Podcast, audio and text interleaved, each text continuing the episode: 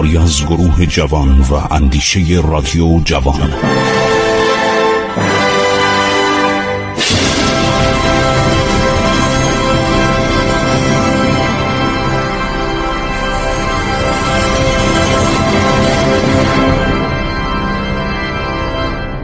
بسم الله الرحمن الرحیم. به نام خداوند بخشاینده مهربان. من خسرو معتزد هستم. به شما سلام عرض می کنم به عرضتون رسوندم که خسرو پرویز با فرماندهان خودش بسیار بد رفتار می کرد و خیلی آدم بیرحمی بود. گفتن یک زمانی یک فرمانده ارتش رو خواست. اون فرمانده گرفتار بود. نتونست به حضور برسه. و گفتش که چرا نیمد من می‌خوام بهش دستور بدم. گفتن قربان ایشون گرفتار الان. گفت اگر برای او دشوار است که به تمام بدن نزد ما آید ما به جزی از تن او اکتفا می‌کنیم تا کار سفر بر او آسانتر شود.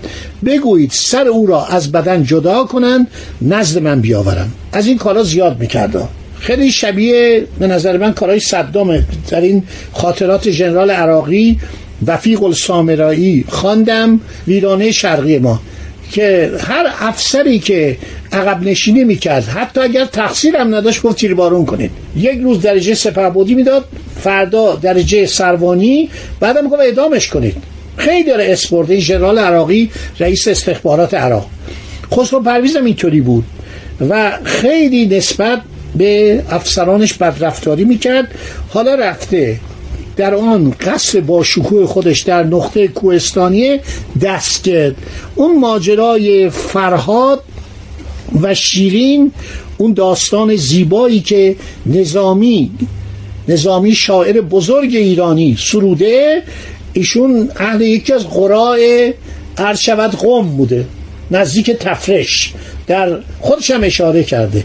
حالا میگن ایشون چون رفته در دربار پادشاهان شروانشاهی و در دربار گنجه بوده ایشون گنجویه. نه نظامی دقیقا یکی از قرای فم تفرش متولد شده و در اونجا بسیار صحبتش هستش و تفرشی بوده نظامی. خب اینا برای هر کسی که میراث فرنگی ما باشه یک داستانی جور می‌کنن نظامی اشاره کرده به ماجرای شیرین و فرهاد. خیلی جالبه. سنگتراشی بوده که اون قصر رو ساخته درست کرده برای اونجا آب به صلاح یک مجرای آب درست کرده و این داستانش مونده. داستان عاشقی صادق عاشقی که همش جنبه معنوی داشته و این داستان خیلی معروفه. شیرین فرهاد یک داستان بسیار منظومه بزرگ ایرانیه. خسرو شیرین هم جداگانه. هر شود که ایشون در اون قصر بوده قصر با شکوه بوده و چه عظمتی داشته و بیشتر ایام سال و به جای تیسفون در اونجا زندگی می‌کرده. کسانی که می‌خوان سرگذشت خسرو پرویز رو بهتر بخونن به ایران در زمان ساسانیان مرحوم آرتور کریستنسن مراجعه کنن که خیلی جالبه از قول نویسندگان بیگانه یعنی بیزانسیا و همینطور بر اساس مطالعاتی که هرسفلد مستشرق و باستانشناس بزرگ آلمانی در قرن بیستم تحقیقاتی کرده لباس او رو هم آوردن. جامعه پادشاه دارای نوارهای مواج بوده یک قبای آستیندار بوده که از زانو میگذشته. شلواری گشاد و چین خورده قبا و شلوار غرق جواهر بوده. حاشیه قبا و قلاف و کمر شمشیر حتی شلوار او مزین به رشته های مرواریده علاوه بر این چند رشته مروارید قلتان از گردن پادشاه آویخته است. نقوش لباس نیست همه شبیه مروارید ساخته شده. یعنی به صورت قطره های نازلی که هر یک به حلقه آویخته شده است. خیلی این تصاویر و نقاشی ها و مجلس تاجگذاری الان ما در نواحی مختلف ایران چند عرض شود که سنگ نقش هستش که نشان میده خسرو پرویزو و خیلی جالبه که در تاق کسرا ما می‌تونیم نگاه بکنیم که اینا چه چقدر قشنگ هرسفلد و این باستانشناسان و همینطور آرتوپوپ اینا رو مجسم کردن که شاه لباسش چطوری بوده. یک کتابی هم بوده سوور ملوک فورس که این به زبان عربی موجود بوده. تا 300 سال بعد موجود بوده لباسا رو نوشته که شاه لباسش چی بوده تاجش چی بوده؟ تاجی بسیار با عظمتی بسیار سنگین. این تاج به قدری بزرگ بوده با زنجیر آویزون می‌کردن موقعی که شاه روی تخت می نشست بهترین شرحال رو عرض شود که آقای آرتور کریستنسن در آخرین سلطنت بزرگ. فصل آخرین سلطنت بزرگ فصل نهم از کتاب ایران در زمان ساسانیان هستش.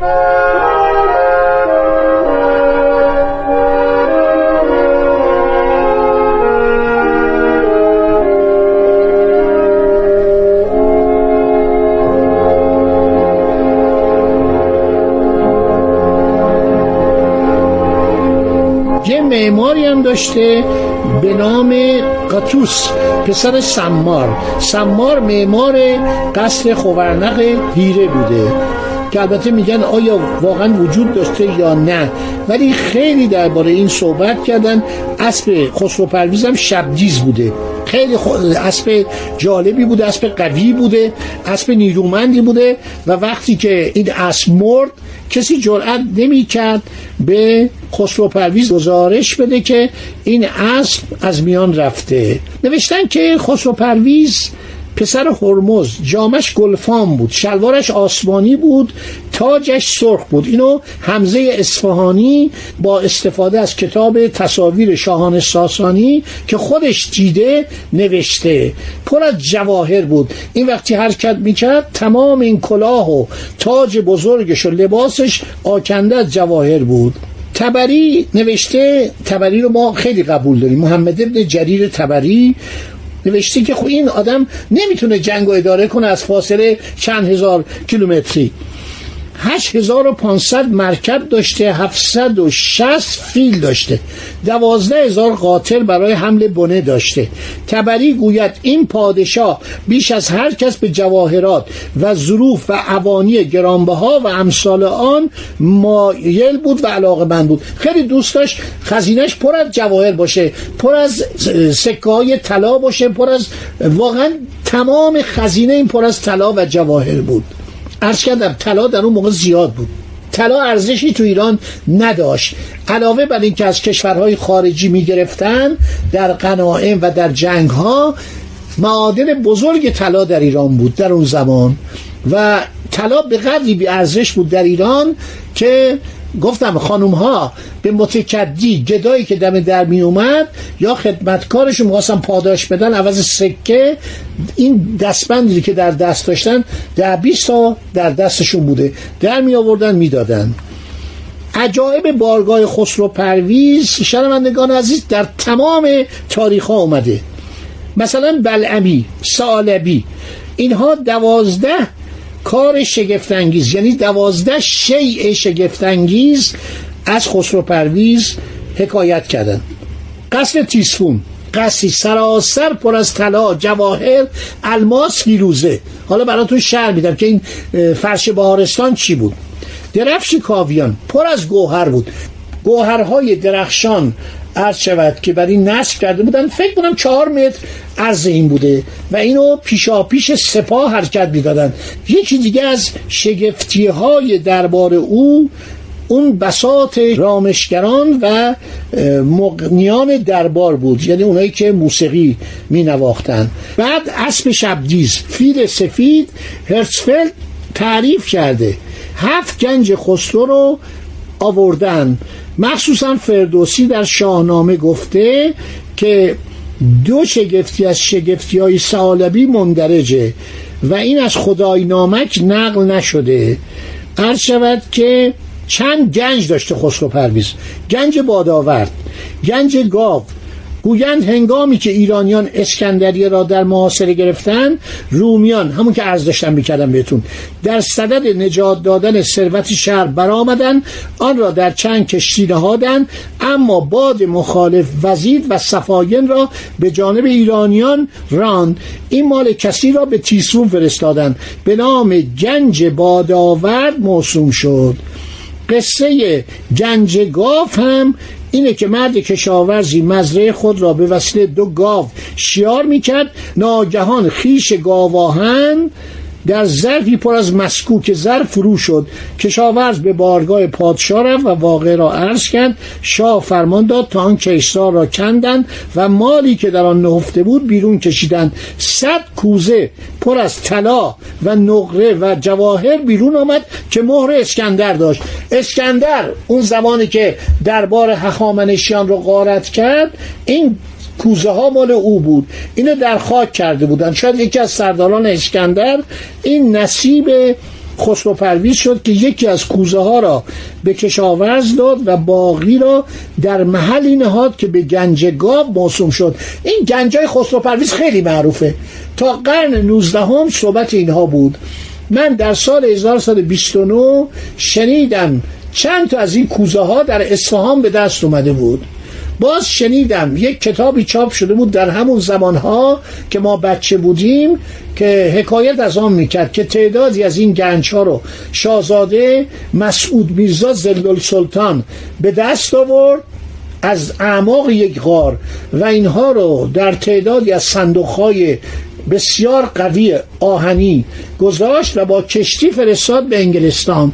در سال 1916 میلادی 1295 هجری عرض شود که شمسی. چون وحشت داشت که اینها در ایران بمانه ممکنه به دست دیگران بیفته. از بین بره. اینا رو فرستاد به انگلستان.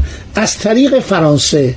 اینا رو که فرستاد گویا در کشتی سوفس یک کشتی بوده به نام کشتی سوفس این داشته از دریای مانش که عبور می‌کرده شما اگر روزنامه رد و روزنامه ایران سال 1295 رو بخوانید و همینطور کتاب ایران در جنگ بزرگ مرحوم احمد علی مورخ الدوله سپر که خود ایشون این کتاب رو به من هدیه فرمودن خدا بیامرزه ایشون در اون کتاب نوشته که این کشتی که حامل گنج های زلدل سلطان بود در دریای ماش هدف اجدر قرار گرفت.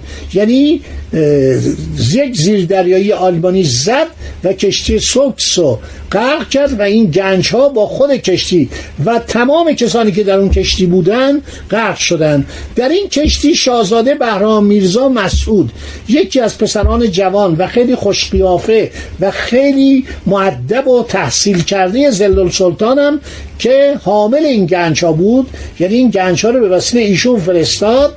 عرض شود ایشون هم کشته شد و زلال سلطان دیوانه شد. یعنی زلال سلطان چنان دچار ناراحتی شد که دچار جنون شد و خودش در لندن بود در اون زمان.